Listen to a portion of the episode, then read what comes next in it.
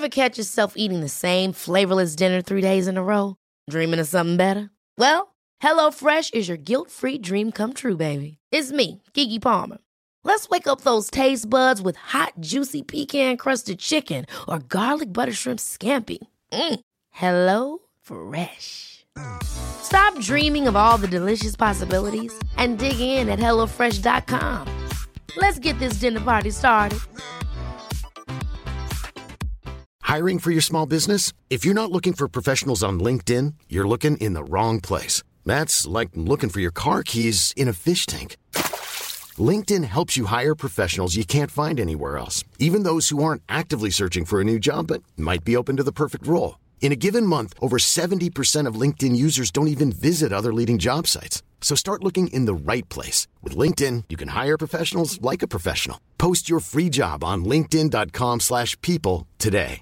Hey, I'm Ryan Reynolds. At Mint Mobile, we like to do the opposite of what Big Wireless does. They charge you a lot. We charge you a little.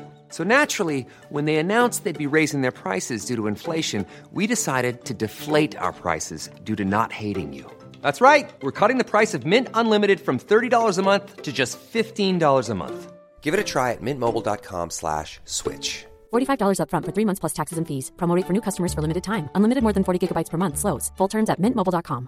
Hi, I'm Daniel, founder of Pretty Litter. Did you know cats tend to hide symptoms of sickness and pain? I learned this the hard way after losing my cat, Gingy. So I created Pretty Litter, a health monitoring litter that helps detect early signs of illness by changing colors, saving you money and potentially your cat's life. Pretty Litter is veterinarian developed, and it's the easiest way to keep tabs on your fur baby's health right at home. Go to pretty litter dot com and use code ACAST for twenty percent off your first order and a free cat toy. Terms and conditions apply. See site for details.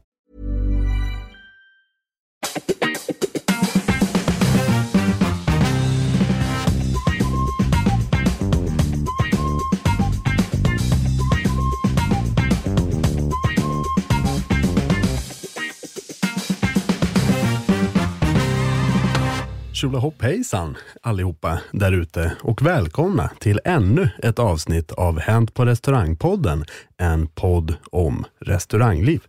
Vi spelar in den här fandoftande radiotimmen här på poddstudion på I Like Radio. För här sitter jag, Jesper Borgenström, tillsammans med alla ingredienserna i en Bloody Mary. Nämligen Charles Petrelius, D J Hångel och Jens Fridtjofsson. Hej på er! Tjena! Hallå där! Tjena! Mm. Selleri. Selleri. Mm. Selleri. Mm. Gillar ni bloody? Absolut. Ja, gud ja. Svingott. Mm. Verkligen. Det, ja, jag dricker bara det när jag är bakis. Jag vet inte varför jag gör det heller. Det är för att det var för starkt bara. Är den sådär, kyss med arslet starkt, då blir det lite jobbigt. Jag gillar inte heller det. Nej, jag tycker att den ska vara stark. Jag brukar ha lite extra tabasco i. Ja, men, ja, men du, vet, du, du vet de här människorna som liksom såhär, jag vill ha en jävligt stark. Alltså de... vill ju verkligen ha en jävligt stark, och jag förstår liksom inte riktigt. Vad, vad gör ni när ni blandar en Bloody Mary åt era kunder slash gäster? Vad vi gör? Bara dunkar ni så mycket tabasco? Vi tar faktiskt alla ingredienser, så häller vi ut med ett rörglas och sen så mm. wow. dammar vi ihop dem och häller upp. Men det finns ju, det finns ju lika många recept på en Bloody Mary som det finns bartenders i världen. Åh oh, helvete, det visste jag inte. Nej. Mm. Nej, men det är ju, det är ju, det är ju en drink som man gör väldigt fel väldigt ofta. För folk som dricker Bloody Mary brukar ofta ha en ganska bestämd bild av vad de vill ha. Om du har lärt dig på ett sätt och gör den, så kommer du säker på mm, ja, det var inte den bästa jag fått. Nej, just det. Det får man höra hela tiden säkert. Oh ja, oh ja, oh ja. På tal om bartenders i världen så har vi en gäst. Han har bland annat eh, varit med och jobbat bar i London, en av huvudstäderna för sprit i världen. Han har också barat lite här i Sverige. Han har varit med och producerat en del poddar och driver det berömda Instagram-kontot Matte Mattssons mat. Vi säger hej och välkommen till Mattias Norgren! Hej! Hallå! Hej, hej, hej, vad kul! Ja, verkligen. Mm. Det är också bekvämt med någon typ av annan dialekt än den vi alltid har. Jaså? Förklara. Bekvämt. Bryt av den här vidriga stockholmska. Nej, ja, ja, men precis. Om vi, om vi ber Mattias Norgren eh, presentera sig lite, så kommer vi märka att ja. det är mycket härligare språk som... som... Precis. Eh, när jag är från eh, Lund eh, från början. Eh, det är därför jag har den här fina skånskan. Måns Zelmerlöw för skånskan, som man brukar säga. Mm. Eh, där man förstår vad man säger trots att det är lite grötigt. Måns Zelmerlöw, jag ser bara en bar överkropp framför mig. Ja, det är ju... Men jag har svårt att höra vad han säger. Sluta ja. titta, börja lyssna. Ja, okay.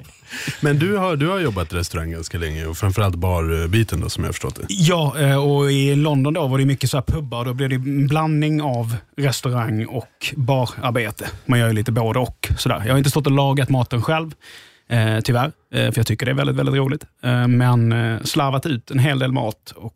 Framförallt en del drinkar. Mm. Fråga, alltså, pubbar, har de alltid mat? Typ. Du måste ju så här, de flesta har ju, lite som det kan vara i Sverige också, att enligt lag så måste du kunna servera någonting för att få servera sprit. Okay. Eh, sen kan man ju komma runt det där på lite olika sätt, eh, beroende på hur man vill göra. Mm. Mm. Oh, ja. Det var någon restaurang eller bar som du berättade för mig om, Jesper Borgenström, som kom runt det här problemet. Man måste kunna servera varm mat. Så de sålde Billys pizza.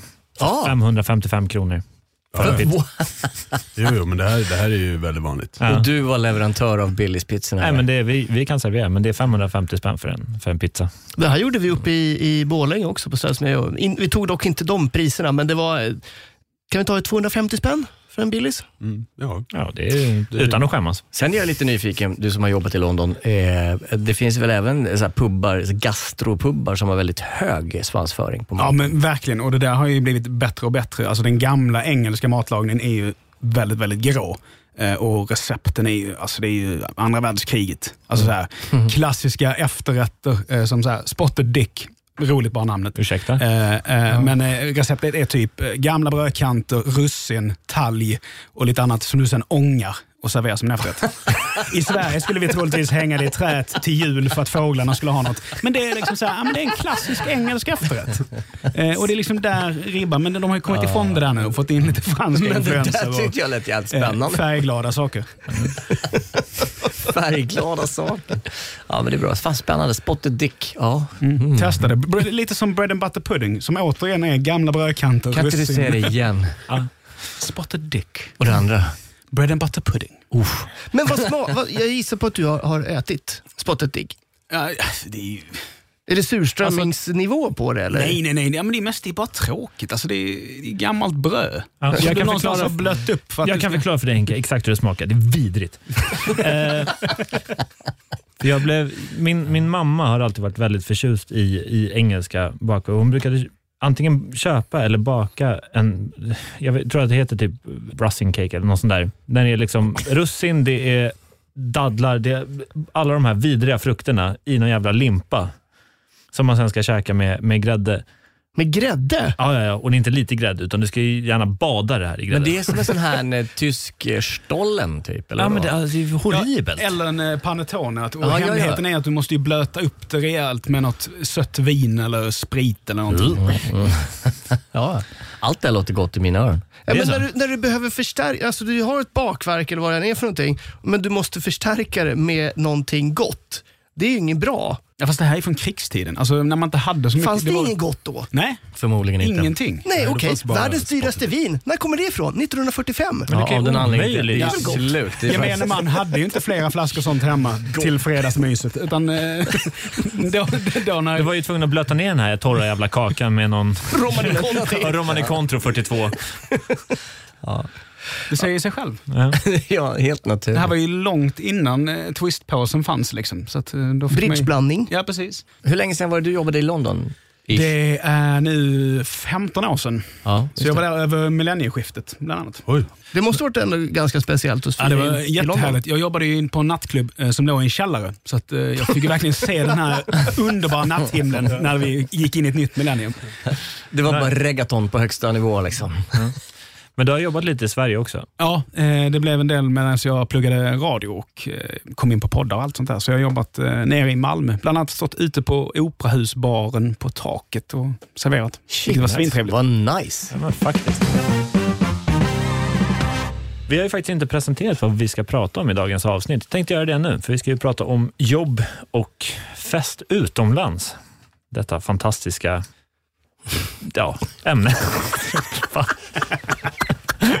Inspirerat kan ja, man säga. Men om man, om man ska dra den parallellen, du som har jobbat lite utomlands i just detta vackra London. Hur skiljer det sig jobba i London och jobba i Sverige? Jag tror att i London känns det som det är mycket mer folk som gör det för att man är på resande fot. Jag får lite mer känsla av att det är fler i Sverige som faktiskt numera i alla fall jobbar inom bar och restaurang för att det är ett yrke. Under den perioden jag var där så var det mesta var ju folk som gör det här för att man är ute och backpackar lite och så här, känner sig för lite. Så det var ett väldigt internationellt gäng? Verkligen. Mm. Eh, Londons krogscen, där är ju det är inte jättemycket engelsmän som mm. jobbar Nej. inom någon, varken i köket eller i baren eller någonting. Det är det så idag också? Jag tror fortfarande att det är väldigt mycket så. Um, det är väldigt mycket så på film, engelsk film, alltså tv-serier och sådana här, uh, Miss Marple, jag vet inte om ni kollar på det, whatever. uh, uh, hur som helst så, uh, där, där när de går på restauranger så har man oftast att det är brytning, det är någon fransk brytning eller lite sådär, det känns sällan som att det är stiff. Men det är inte att det är på grund av dramaturgisk fil om man säger så. Nej. Nej, okej, okay, skit i det. Jag tror, nej, precis, nej. Jag nej. tror att det är för att det representerar verkligheten. Ja. Att det är väldigt mycket fransoser bland annat i engelsk krogsväng. Ja, de har ju ett fantastiskt kök i och med att de har varit de här som har varit ute runt hela världen och snott med sig folk och koloniserat hela liksom, Indien och allt det här. Så de har ju fantastiska indiska restauranger, det är mycket karibiska restauranger som är superbra. Det är ju områden där det är väldigt mycket arabiska restauranger eh, som är helt fantastiska. Mm. Så matmässigt är det ju en kanonstad att gå ut och käka i. Finns det mm. någon, någon stadsdel som har mer eller mindre bra restauranger? För jag menar ungefär som ja, Chinatown. Ja, men typ att här finns det mycket bra restauranger. Jag tror det beror på vad du vill äta. God mat. Ja men, ja, men just att det finns ju delar ja, men som Henrik var inne på, med Chinatown eller att du åker till arabkvarteren för där har de superbra sådana restauranger. Eller, det finns bland annat ett ute vid Brick Lane, det finns för övrigt en jättefin loppmarknad, men där har du ett litet bagelställe som är öppet tjugofyra timmar om dygnet eh, som gör fantastiska salt beef bagels. Som var så här klassiker, du kom dit efter att du har klubbat till fem sex på morgonen, drar du dit och så köper du en salt beef bagel helt nybakad med de andra taxichaufförerna och de andra ravarna. Mm. Eh. Jag har faktiskt varit där. På det stället? Ja, men när vi hängde på, på Brick Lane och sen... När du var taxichaffis i London? Eh, nej, jag var inte taxichaffis, jag var där som gäst då, då på olika härliga, härliga klubbar. Men då, då, jag kommer faktiskt ihåg, för det var bland det bästa jag käkade, den här bageln som var helt nybakt och, och som är coleslaw och grej. Supergott. Är bagel ett, ett judiskt bröd som är kokt? Ja, det är väl kokångat. Det var bara en spontan fråga som du kände för att svara fram. Ja, men jag vet inte. Bagel, man slänger sig med bagel, men vad är det egentligen? Ja, jag har faktiskt ingen koll alls på vad en bagel är. Men jag tror att det är kokt, va? Ja, ja, det är kokt bröd. Ja, ja. Jag, men jag tror du ångar, kokar och sen ska man även grädda det så att det får någon skorpa fast ja. det ska vara lite fluffigt. Men judiskt, absolut. Ja. Det är korrekt. Men vad hette det bara så vi kan... Jag tror det bara sök på Bagel Brick Lane. Ja, ja. Googla det. Och salt eh, och så, beef bagel. Ja, så great. Beställ en sån. Grymt. Men utelivet i London, man har ju hört swinging London, fick jag alltid höra när jag var, när jag var yngre. Tänkte ju säga, du gammal är du? Ja, väldigt gammal. Men jag vet, när jag bodde i Bryssel så tog vi det här eh, speedtrain över till London och var ute en, en weekend. Ja, det är svårt att hitta ställen. Alltså, allting stängde typ elva och sen så var det typ någon enstaka nattklubb man lyckades hitta på. Måste man liksom bo där och känna till allt där det stänger London generellt klockan elva? Mycket stänger elva. Jag tror det har ändrats lite. Det gjorde det för ett antal år sedan, men in, om det var fem till tio år sedan. Men innan dess så stängde ju alla pubbar stänger klockan elva. Och sen så har du då tjugo minuter att dricka upp. Och sen så måste du dra därifrån. Mm. Och det här är ju från krigstiden, återigen, som allt annat deras fantastiska efterrätter. Att, nej men folk skulle inte vara ute och kröka hela nätterna, för de måste ju sova, så de kan vara i ammunitionsfabrikerna och tillverka mer patroner och grejer till pojkarna som ska ut och slåss. Det var helt enkelt därför. Ah, okay. Och sen så, de har ju nattklubbar då, och det finns ju en del som har öppet sent. Men de är absolut inte lika många och de flesta kanske inte vill gå till ett rave. För då är det ju verkligen de här ja. engelska ute i något slaktindustriområde. Svinkul för övrigt. Ja, eh, men eh, som svensk som kanske har varit på något ställe där det är någon blandning av Vengaboys och lite annat eh, och så kommer du dit och så är det liksom tysk tung techno mm. eh, och alla så är, liksom, vet inte riktigt var de är. Eh. Charlie sitter och drägglar där borta. Börjar liksom skrapa i bordet. Mm. Ja, men jag tror det är, det är, det är en, en ganska stor skillnad, eller var i alla fall. Mm. Eh, nu vet jag att de har ändrat lite just med pubbarna. Eh, men de har ju fortfarande kvar gamla regler. Till exempel, eh, ett av mina favoritställen att sticka och käka i London är Borough Market, eh, som ligger nere vid London Bridge. som är som en matmarknad. Man kan eh, liksom gå runt, provsmaka lite allt möjligt. Där finns det en pub eh, som öppnar klockan sju på morgonen varje morgon. Eh, och det här får man egentligen inte, pubarna öppnar i elva. Alltså, men, har de, har de, ut, de har rättigheter, de skänker ut ja, all. Och, och det har man ju att de har ett gammal eh, licens enligt lagen att även de som jobbar på matmarknaden, som är där då från två, tre på morgonen, ska ju såklart kunna gå och ta en öl vid lunch, som alla andra. Så att de har öppet då från, från sju till tio och sen stänger de en timme och sen öppnar de igen. Älskar sånt eh, i och för sig. Och det, det är så här undantag som bara är logiskt i Storbritannien. Ja, jag, tycker, jag tycker det är helt fantastiskt. Jag gillar det. Det är klart att de ska ta en bärs också, ja, när de och, och, och den här puben, för det är en, en kompis till mig som eh, driver den. De säljer ju lika mycket öl under de här tre morgontimmarna som många pubbar gör på hela dagen. Oj, men är det inte mycket så att de kör den här lite svagare som de pumpar, session I P A så, eller? Ja, eller är det starkare grejer? Det beror på vem som frågar. Starkare grejer. Ja. Ja, men det, det dricks. För jag tänkte på nattklubbsvängen i, i London. Senast jag var där så är det fortfarande väldigt stort med det här ticket sale. Att du kan inte gå till en nattklubb och bara ställa dig i kan. Utan du måste gå till någon snubbe på gatan och köpa en ticket. Lite i pizza. Ah! Är det fortfarande en grej, Ron? Vet du det? Det har jag faktiskt ganska dålig koll på. Nu var det ett tag sedan jag var på nattklubb. Ja. Just utan det blev mer pubbarna nu när jag åker över och hälsar på. Jo, för jag, jag var där. Det är i och för sig också en massa år sedan som jag var inne i nattklubbsvängen där. Men... Men då var det att du, du kunde inte bara gå till nattklubben, utan man var tvungen att leta upp någon skumlirare på, på stan som sålde tickets. Jag hade ju fördelen att jag jobbade också på nattklubb, vilket då in, indirekt innebar att vi kom in på alla andra nattklubbar. Okay. Jaha, eh, eftersom alla kände alla, lite som det är med radio eller poddar eller vad som, att branschen blir så pass liten att då vet man att ja, men de kommer ju här, de har inte varit ute och stökat hela kvällen utan de har kanske precis slutat jobba, så det är klart de får komma in eh, oavsett hur mycket folk som är här. Men hur var det på din nattklubb när du jobbade? Hade ni någon som slängde tickets? Nej, men däremot så här brukar vi ha långa, långa köer. För att vi hade ganska bra D Js. Så att de kunde köa liksom, när vi kom några timmar innan vi öppnade så kunde det stå folk och köa. Oj, för Jesus. Att eh, de hade ganska liten kapacitet på ett par trehundra pers. Eh, och det var liksom, vi hade Carl Cox på en torsdag, säger kanske inte folk så jättemycket, men det är en av de största techno-D Js som spelar inför liksom flera tusen pers. Och på en torsdag då i London så spelar han inför trehundra. Eh, oh, där hade man faktiskt velat vara. Mm. Jag såg honom i Ibiza faktiskt. Grym. Ibiza säger det. Jesus Christ, man. Nice. Men eh, när vi ändå pratar om så här nattklubbar med eh, underliga system som det här med tickets. Mm. Som svensk tänker man, vad falskt. Det är väl bara att gå på klubb. Jag hade ett par polare som var på nattklubb i Barcelona av alla ställen i hela världen. Den här klubben hade liksom en typ så här Vapiano-liknande system. Att när du går in på klubben så får du ett så här kort som du sen drar i, i baren. Och, ah, och sen, och sen, ja, men, och sen ja. Så när du går ut, för det fanns bara en ah, utgång. Så all sen, cashhantering och sånt alltså, var på ett ställe. Ja, ja, men, ja men precis. Mm. Uh, och sen så, så drar du det här kortet i, livsfarligt. I, och det här var ett stort ställe liksom, så det fanns flera våningar liksom, men det fanns bara en utgång. Så du måste ju gå ut där och pröjsa när du är färdig. Hur som helst, de här är här där här ett par timmar och dansar och dricker lite grogg och har det svintrevligt. Och sen så skulle de gå på muggen.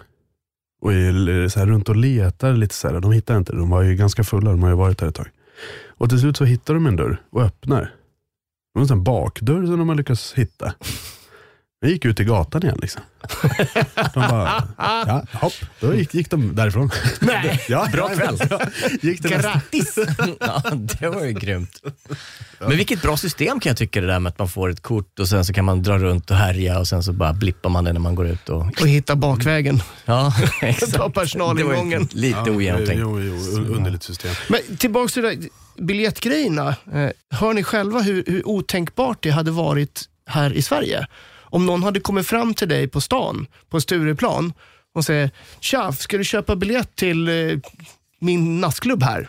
Nej, men tror du det? Men låt jag säga... hade aldrig köpt en biljett av någon sådär på gatan och bara, ja, trehundra spänn, det är klart jag ska gå på en nattklubb här. Men, men om det fanns ett system där det var accepterat och det var okej och alla visste om det, då hade det varit mycket, mycket bättre än att behöva stå den här jävla kön oh, som är femhundra oh, ja. meter lång ja, med dörrvakter som bara... Ja, sj- självklart. Men om någon hade börjat med det nu... Det hade inte funkat. Folk hade aldrig köpt de där biljetterna. Jag tror att alla ställen hade behövt byta till det där systemet samtidigt för att folk skulle köpa idén med att man köper biljetter av folk på stan. Mm. Men det ja, kan jag se när, man, när, när jag jobbat utomlands så ser jag samma system. Det är ju jättevanligt om man är i Magaluf eller i Grekland, Kos och sådär. Jättevanligt att folk går runt och, och säljer biljetter till olika shower, olika nattklubbar och sådär. Och det är krig om krängar de här biljetterna. Nu fattar jag ju mer var det kommer ifrån, för de där engelsmännen och deras jävla fotbollströjor är fan med överallt. Fast, fast tror att det hade varit så omöjligt. Alltså jag vet ju, om det hade kommit fram någon snubbe till mig på gatan här i Stockholm. Mm. Bara, jag vill köpa en biljett så att du får gå före hela kan på den här klubben. Mm. Och jag hade varit lite full och bara, fan, ta en sån biljett. Och så visar det sig att det funkar. Mm. Jag går före hela kan. Mm. Jag kommer in. Visst. Då känns det ju som att då har man knäckt den här jävla gåtan. Nu, mm. nu funkar det ju. Så jag tror ju att om, om, man, om man börjar... Det funkar ju vid högtider. Jag tror, jag, jag tror att det funka. Jag, jag, jag tror att det är för nyårsafton och sådär. Ja, men nyårsafton kan ju klubbar sälja biljetter till i Stockholm. Eh, och säkert övriga landet också. Eller om det är någon annan midsommarafton, vad vet jag. Nej, inte eh, ja, tjugofemte december också. Det är en sån hemvändardag-grej som klubbar brukar sälja biljetter till. Ja, och om det funkar då, då finns det inte, inte omöjligt att kunna införa det på andra dagar då också. Jag tycker någon ska ta steget. Ni där ute, jag våga. Jag tror att vi kanske har lanserat en grej här. Kanske. Vi får se, det kanske, kanske tar, ja. tar hus i helvete här. Vi ser artonhundra biljettsäljare som krigar med varandra på Stureplan nästa vecka. Ja, men det är kanske det som är grejen också, som du sa, som Magaluf och sådana ställen där du verkligen måste slåss om varenda kund. Ja. Det behöver kanske inte krogarna göra i Stockholm, utan de vet att men vårt klientel kommer oavsett. Och de har ingenting emot att stå här ute i november när det regnar och är kallt och sen blir lite förolämpad av en kille i rock innan man går in. Mm. Det kanske alla är okej okay med, och då finns det ingen anledning att införa något nytt system om det inte det gamla är trasigt. Nej, men exakt. Det är jättespännande att du nämner Magaluf, för Jesper Borgenström, har inte du jobbat på Magaluf? Jo, och här är ju grejen. Vi har ju talat, vi har ju skojat om det här liksom. Men eh, jag har funderat en del, och jag vill ju stryka Magaluf från mitt liv. Alltså, alltså jag avskyr det där stället med en passion som brinner starkare än helvetets eldar. Alltså, wow. Alltså jag, jag vill verkligen nu, från och med idag, vill jag att vi aldrig mer nämner Magaluf på något sätt överhuvudtaget. Magaluf sa du? Nej, men berätta, nu blir man lite nyfiken. Av vilken vi, vet, vi vet ju att du var lite malplacé. Jag var lite malplacé. Jag var ju trettiotvå år gammal när jag stod på Grabbarna Grus bar liksom. Mm. Helst ska, helst ska man ju vara tolv tretton. Har ni det där myndigheten? Ja. Ja, helst ska man ha en I Q på nio tio där i krokarna. Men är det här ett svenskt ställe? Nej, det är ett klassiskt spanskt namn. Mm. Nej, men jag tänkte att det var en spanjor som ville lura till sig svenskar liksom. Mm. Och så är det bara spanjacker där. Men det här är alltså ett svenskt. Nej, men det som är Magaluf är ett vidrigt ställe. Men det som är extra vidrigt är att det finns en så här svensk bargata där det är bara svenska barer. Där det är till och med en skandinavisk bargata där det är liksom fem stycken skitdåliga barer som drivs av svenskar, norrmän och danskar liksom. Mm. Som är fruktansvärdlösa. De är snäppet bättre än den stora engelska bargatan. Där det är liksom sämre, sämre än dåligt liksom. Det är ju ett minus där. Och sen så är det en Expressen Geting på den svenska bargatan liksom. Hur dålig är den engelska bargatan? Alltså det är så värdelöst. Och, och det är så jävla jobbigt, för vi behövde ju gå den gatan för att komma till jobbet. Så varje liksom dag runt lunchtid när vi går för att öppna baren så får vi lov att gå förbi de här jävla inkastarna som står där. Hey guys, want a free shot? Nej. Hey guys, what you doing tonight? Yeah, what are you doing tonight? Och du svarar. Yeah, well, you know. Yeah, we're going to work. We're, we're from Sweden. Nej, men det här, det här upprepas i fem månader. Samma jävla inkastare med samma jävla line. Varenda jävla dag. Hey guys, what are you doing tonight? Want a free shot? Men låt säga att du bara är där i en vecka då. Då hör du bara i sju dagar. Då hör du bara sju dagar liksom. Det är snäppet bättre än hundraåttio. Men jag ska säga, men det är fortfarande det värsta du kan göra. Ja, nej, men jag, jag, jag tänkte bara försöka säga det, att det här är, det här är sista gången jag nämner Magaluf. Ja, det, det är bra. Vi kan exkludera dig och dra ur hörlurarna för dig när vi pratar mer om Magaluf. Men jag kan ju säga det om engelska bargatan i, i Magaluf, att som svensk så kommer du typ inte in på deras barer. De vill inte att du ska vara där av någon oklar anledning. Så fort de hör att du pratar med skandinavisk accent så slutar de tilltala dig. Alltså. Du blir luft för dem. Mm-hmm. Ja. Men vill du vara den? Nej, det ska jag inte säga. För, för att, att de är vill. Ett ståtligt folk med fantastiska tänder. Ja, jag hör bara den här engelska, vad heter det? Så här cockney accent. Mm. Mm. Nej, nej, vad heter Rule Britannia. Da, da, da, da, da. Jag hör den liksom så fort jag kommer in på bargatan. Mm. Och så garanterat någon som börjar snacka fotboll med dig. Och vilket lag håller du på? Fel lag, och då ska det slås. Ja. Vill nice. Du få ett eh, supertrick där? Ja. Säg att du håller på rugby istället. Och eh, du får väl kanske googla lite innan vilket rugbylag du håller på. Men för, så fort du säger att men jag, jag följer inte fotboll, jag följer rugby, då är det ändå okej. Okay. Det där var fan bästa tipset ah, hittills i hela, i, i hela vår annonsering. Alltså då ska, ska du sätta dig in hur det funkar, då är det bättre att slåss för att rulla fotboll. En match som håller på i sju dagar och ingen vinner. Och ingen vinner som cricket. Får en skalle direkt. Men det var ett bra, det var ett bra tips med, med rugby.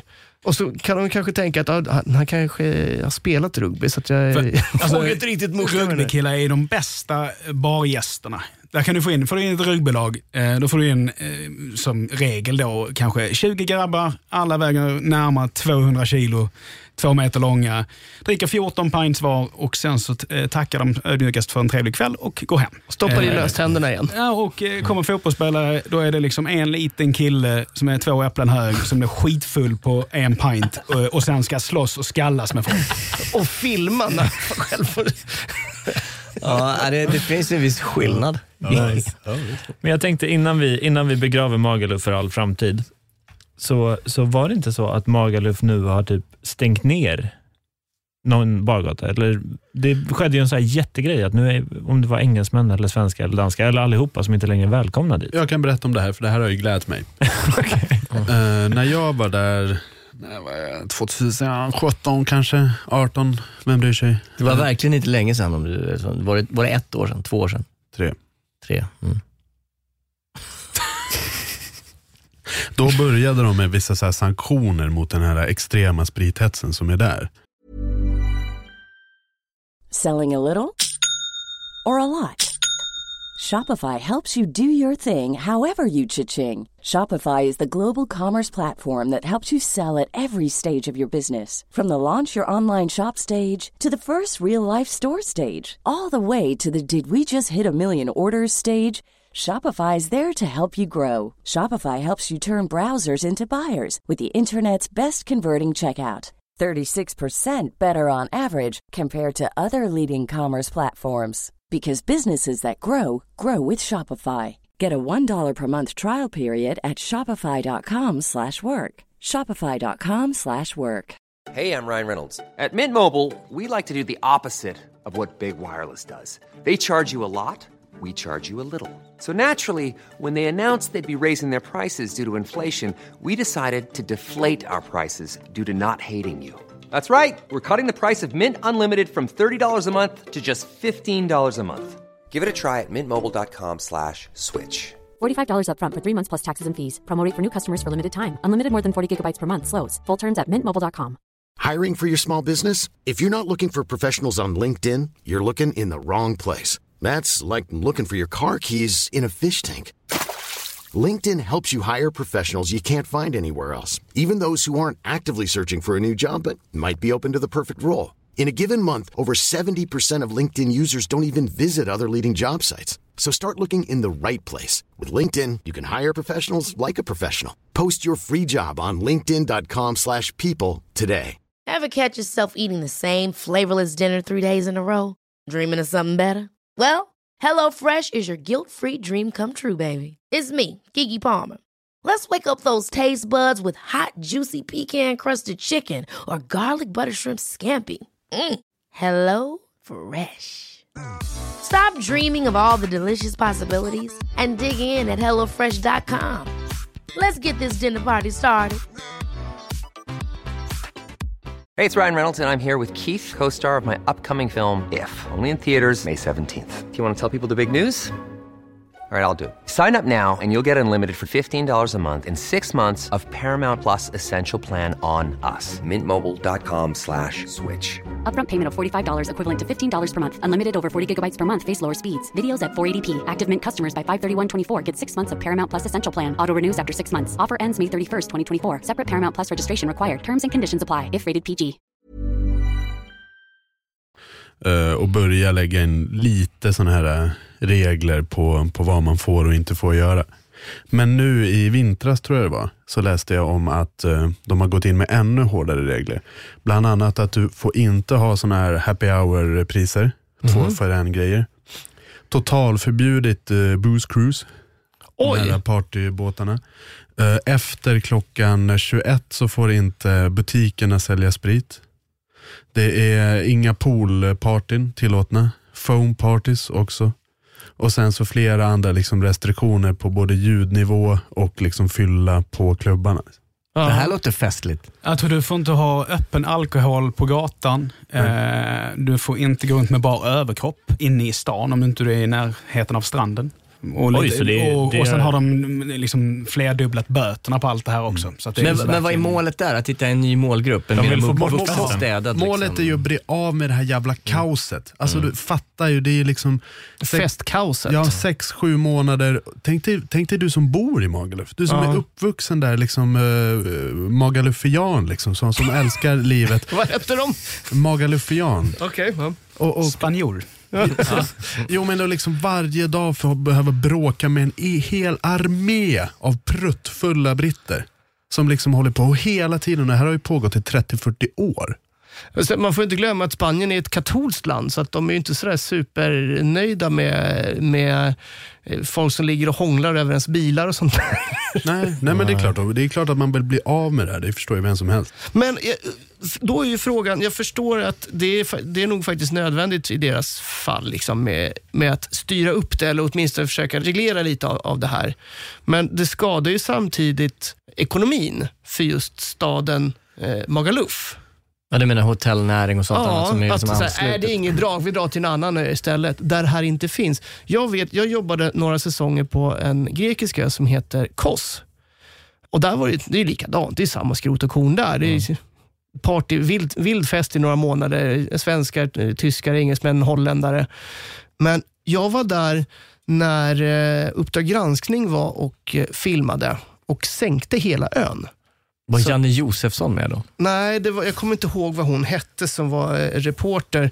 Men eh, de gjorde en grej om eh, en kille som heter Kalle Johansson som råkade väldigt illa ut med eh, grekiska polisen på Kos. Han var anklagad för att ha knivstuckit en eh, polismästarens brorson och fick sitta i grekiskt fängelse. Jag tror att det var två år, eller i alla fall det var tre år. Jag kommer ihåg det. Ja, jag var där när han fick stryk av polisen. Så, så jag, jag, var, jag, var var ett av, jag var ett av vittnena till Kalle Johansson att han hade blivit behandlad så här av poliserna.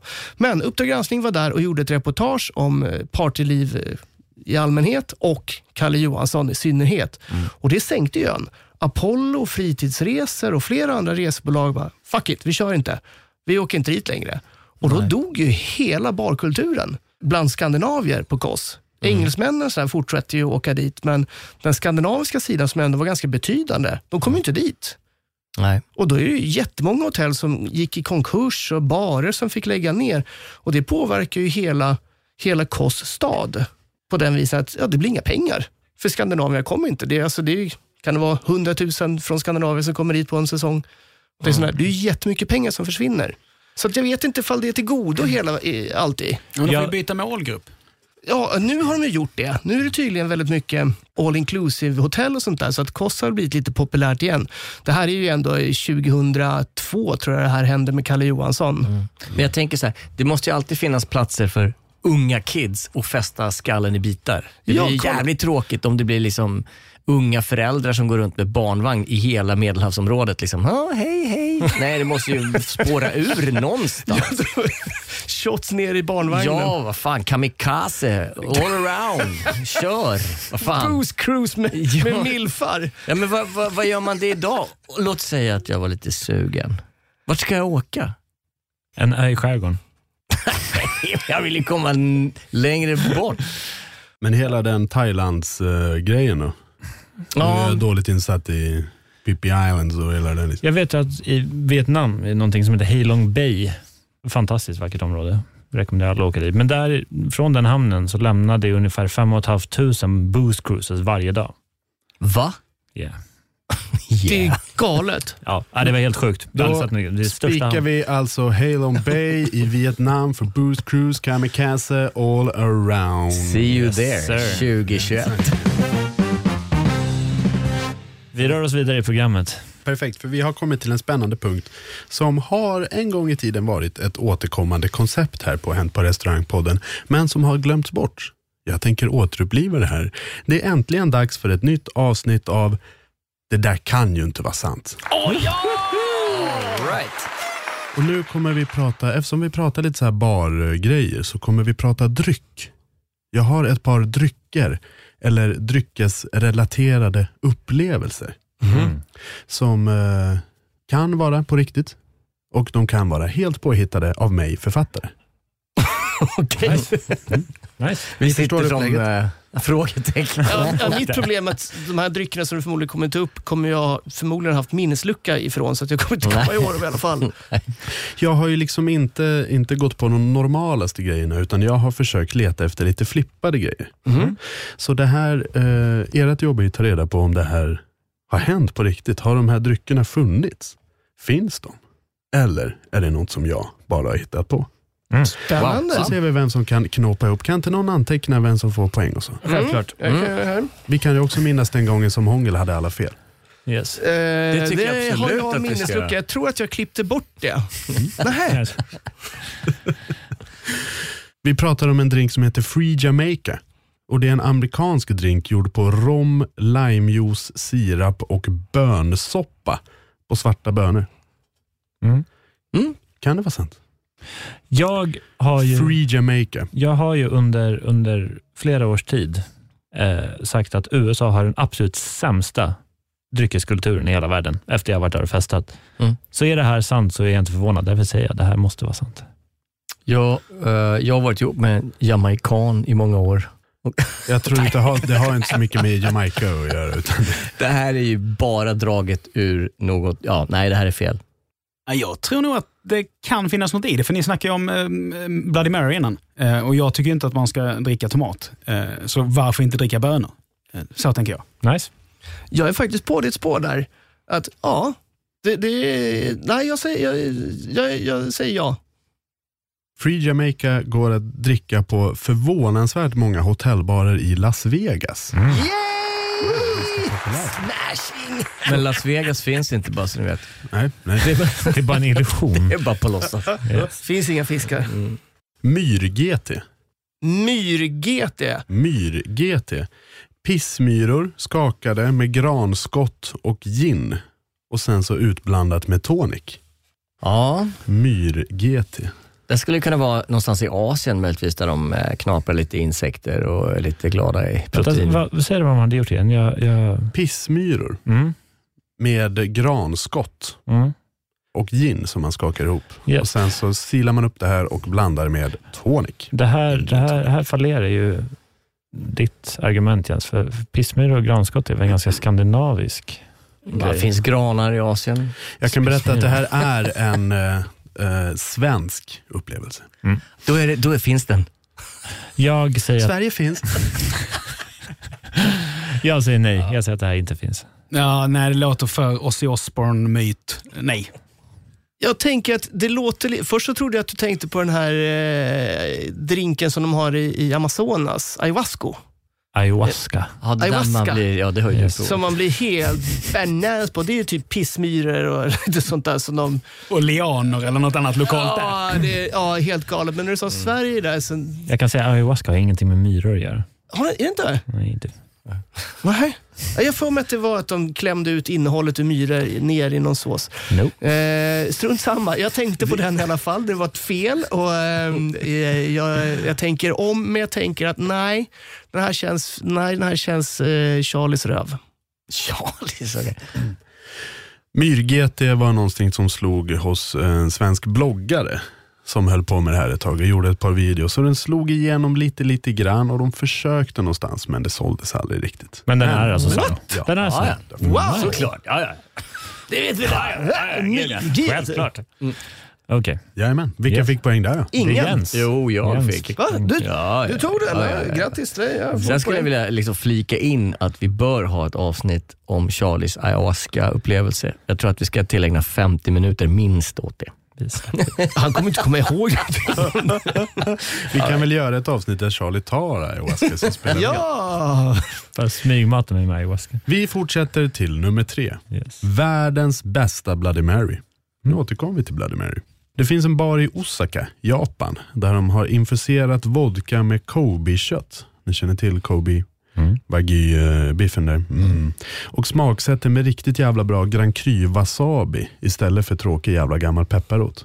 Det här är världens dyraste Bloody Mary och den går på ungefär ja, men tusen spänn för en drink.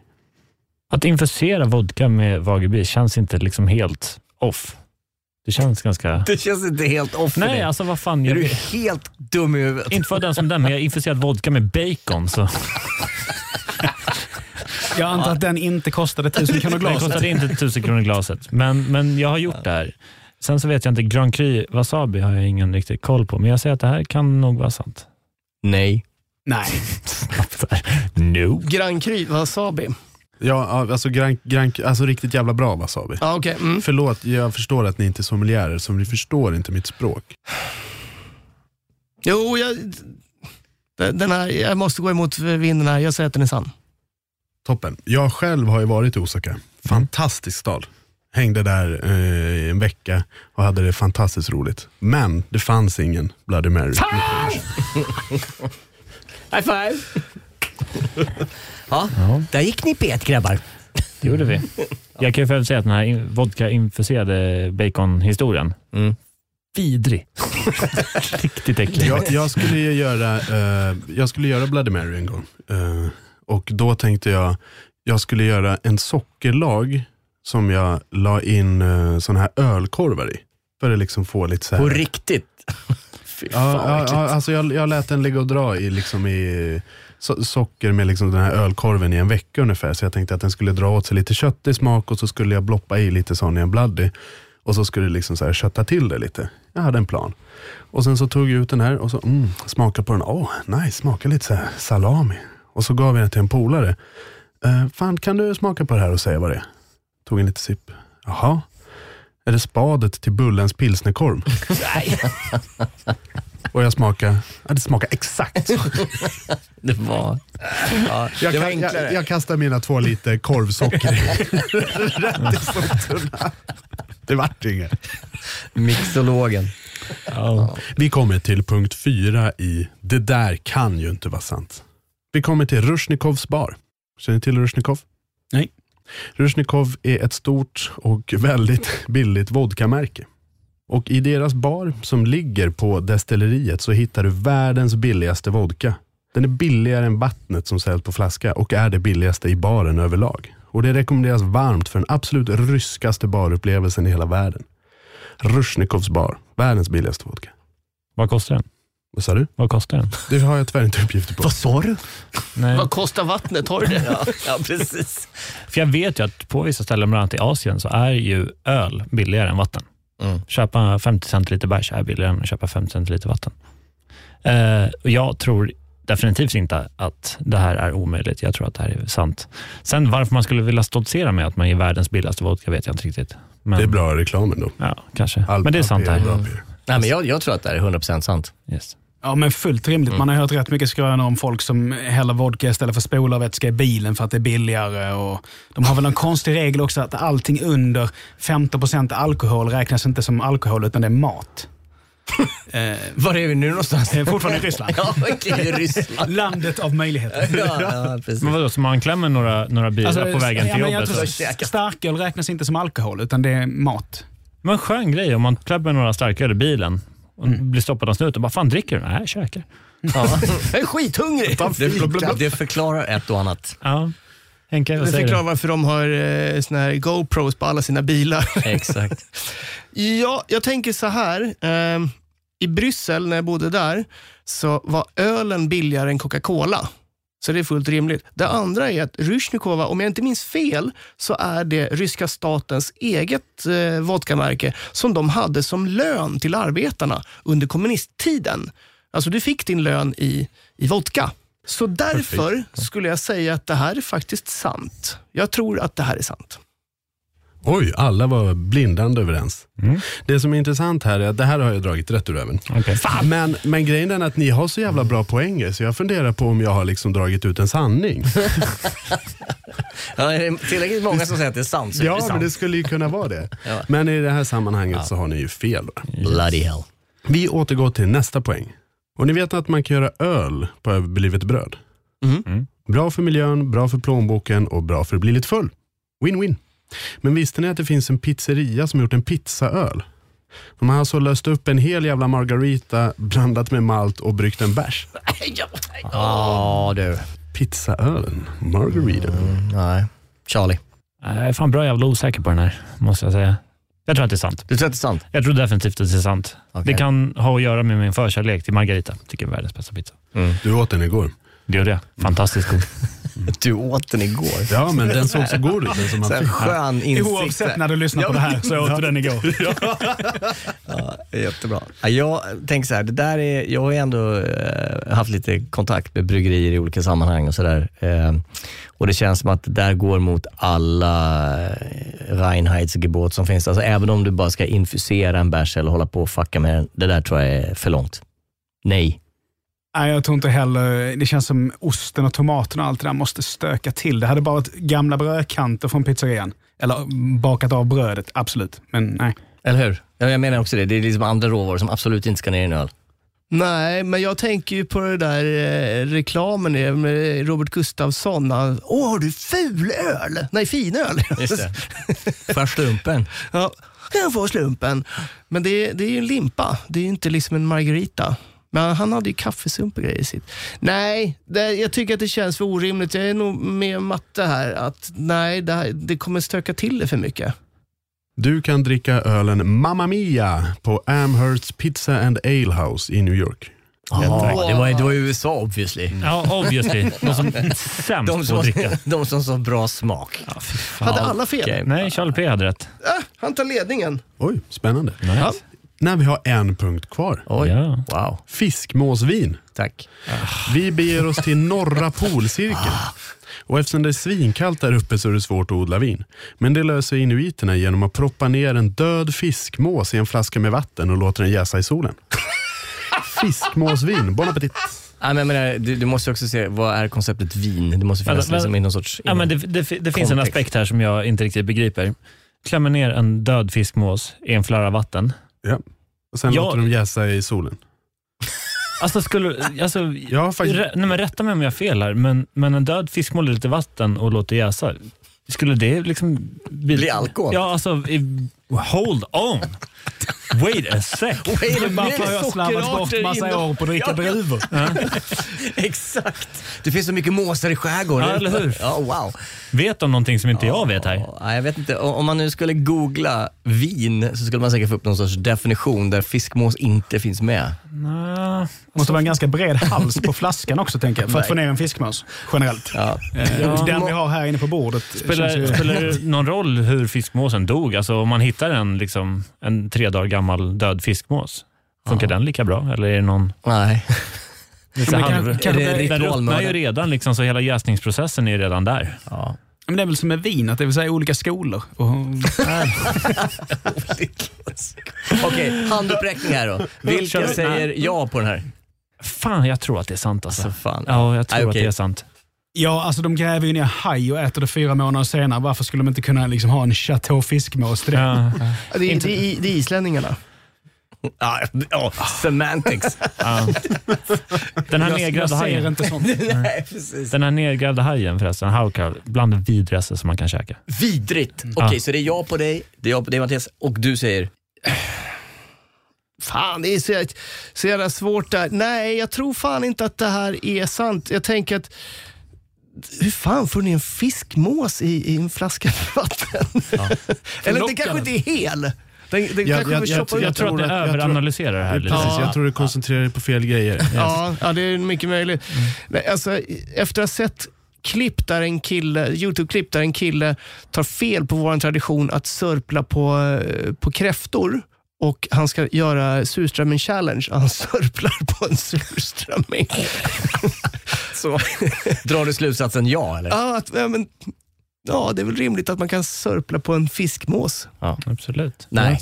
Nej, alltså jag menar, vin är vin. Möjligtvis om man gör fiskmås sprit. Du har ju en väldigt kär, kär relation till vin. Absolut. Det börjar brinna i dina ögon. Ja, fiskmås, vin. Jag har, ja. Nej, men jag säger nej. Får jag ångra mig? Jag säger också nej. Okej. Okay. Två ja, två nej. Det, jag fick ju faktiskt lov att googla. När, för när jag skrev den här för ett par dagar sedan så kommer jag inte ihåg. För jag har skrivit inte upp vilken som är korrekt och vilken som inte. Jag fick, eftersom jag måste ha rätt inlevelse mot er, mina ja, liksom, med, medspelare. Så jag fick lov att googla nu och det här har ju faktiskt, det här finns. Men, det, men det här alltså, på vilket sätt är det vin? Och vilken alkoholstyrka har det här? Ja, men lite liberal, liberala med uttrycket just vin. Ja, det är ju det är egentligen semantics liksom. Mm. Men, och, och det är ju inte, det är liksom inte så här Baileys populärt. Nej. Det, det, är inte så, det är inte så att du går till närmaste liksom bar i Nordpolen. Alltså det här måste ju vara så tapp. Jävla äckligt. Ja, ja. Oh, jo, oh, jo. Om det inte fanns något annat, tänker jag alltså... Ja, men människans lust att brusa sig är ju så otroligt stark. Så att ja. Bara det jäser ja, men, liksom. För de där uppe, de har ju inte ens tillstämmelse till Magaluf. eh, Och de vill ju också ha det här som du vill ha, åka bananbåt och liksom, ja. eh, Då är klart man pular ner en, en fiskmås i en flaska. Det är självklart ja, men det... De har ju sett, liksom, pappa kan ha satt och byggde såna skepp i flaskor ja. Ja. Ta i den, ja. I den bra, jag har en annan idé ja. Jag ser... Like a glove ja. Ja, jag, ser, jag ser när jag åker bananbåt. Jag ser hur de liksom spänner kajaken bakom bakom en isbrytare och bara ut i vinternatten. Jag får lite så här flashback till det här eh, tv-programmet på S V T, Pistvakt, när de hade någon ja. Grej som hette bäverhojt. Den finns. Men det finns ju. Bäverhojt finns. Bävergäll. Mm. Bäver, vänta, ursäkta, bäverhojt. Det här finns på riktigt alltså? Ja. Ur röven på en bäver, ja. Det är en liten körtel som sitter i anus. En doftkörtel. Och det kan du ju till och med köpa på vissa barer i Sverige. Jag vet att vi inte nej, men på, jag, vet, jag vet att vi inte nämner namn eh, på, på barer, men jag skulle kunna säga det finns en känd afterski-bar som ligger i fjällorten Åre som säljer bävergäll. Men alltså, många jakt. I programmet Pistvakt ja. Så förklarar de ju uttryckligen hur de gör bäverhojt. Okej. Okay. Och det är ju inte någon liten körtel, utan de, de fyller ju en död grävling med sprit och gräver ner den. Mm, yes. Ja, då vill jag påminna om att programmet Pistvakt är påhitt. Ja, uh, okay. Men jag är ledsen att du behöver höra det här nu live. Ja. Elefanten Dumbo kan inte flyga heller. Är, väl, är det okej? Okay, livet är live. Livet är live. Svinkul. Vem vann? Uh, Då är fördelningen på sista plats D J Hångel. På näst sista plats Jens Fridtjofsson. Oj, känd vinkritiker. Och på en hedrande andra plats kommer våran älskade gäst Mattias Norgren. Och vinnare med varma applåder och respekt från hela H P R-gänget Charles Petrelius. Du vinner en var utav de här grejerna. Så du får fiskmassvin, margarita. Ja, vad var det för något? Myrgete. Två liter sockrat korvspad som ja. Inte gick att använda. Yeah. Nej, jag, kan, jag kan göra en batch med, med bacon. Eh, Nej men okej, okay. jag, jag är så sjukt jävla nyfiken på den här jävla fiskmåsspriten slash vinet. Så är det någon där ute som har någon som kan fixa det här, så hör av er genast. För snälla, för det här vill vi testa. Det här måste vi prova. Ja, ja. Har ni sådana grejer så ska ni skicka in det till våra sociala medier, och ni hittar oss på Instagram under namnet Restaurangliv. Facebook heter vi Händ på restaurang. Eller ska ni mejla, och det gör man till info at h p r bok punkt s e. Mm, mm, mm. Mm. Dit kan ni höra av er ifall ni vill eh, meddela oss eller komma i kontakt med oss eller få era stories eller annat snusk in här i våran podd. Smarrigt. Toppen. Med det sagt så börjar tiden rinna ut för idag. Tack så jättemycket för att ni har lyssnat på Händ på restaurangpodden, en podd om restaurangliv, tillsammans med mig, Jesper Borgenström, Charles Petrelius, D J Hångel, Jens Fridtjofsson och Mattias Norgren. Fred, kärlek och fanet. Tack för idag. Hej då!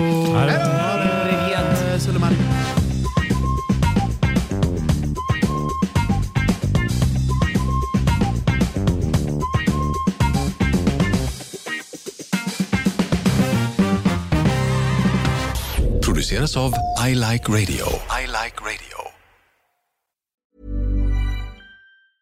Hi, I'm Daniel, founder of Pretty Litter. Did you know cats tend to hide symptoms of sickness and pain? I learned this the hard way after losing my cat, Gingy. So I created Pretty Litter, a health monitoring litter that helps detect early signs of illness by changing colors, saving you money and potentially your cat's life. Pretty Litter is veterinarian developed, and it's the easiest way to keep tabs on your fur baby's health right at home. Go to pretty litter dot com and use code ACAST for twenty percent off your first order and a free cat toy. Terms and conditions apply. See site for details.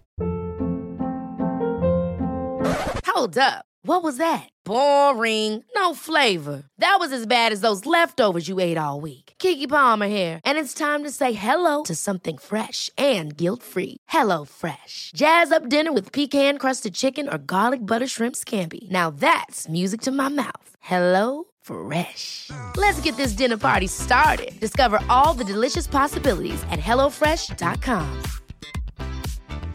Planning for your next trip? Elevate your travel style with Quince. Quince has all the jet-setting essentials you'll want for your next getaway, like European linen, premium luggage options, buttery soft Italian leather bags, and so much more. And is all priced at fifty to eighty percent less than similar brands. Plus, Quince only works with factories that use safe and ethical manufacturing practices. Pack your bags with high-quality essentials you'll be wearing for vacations to come with Quince. Go to quince dot com slash pack for free shipping and three sixty-five day returns.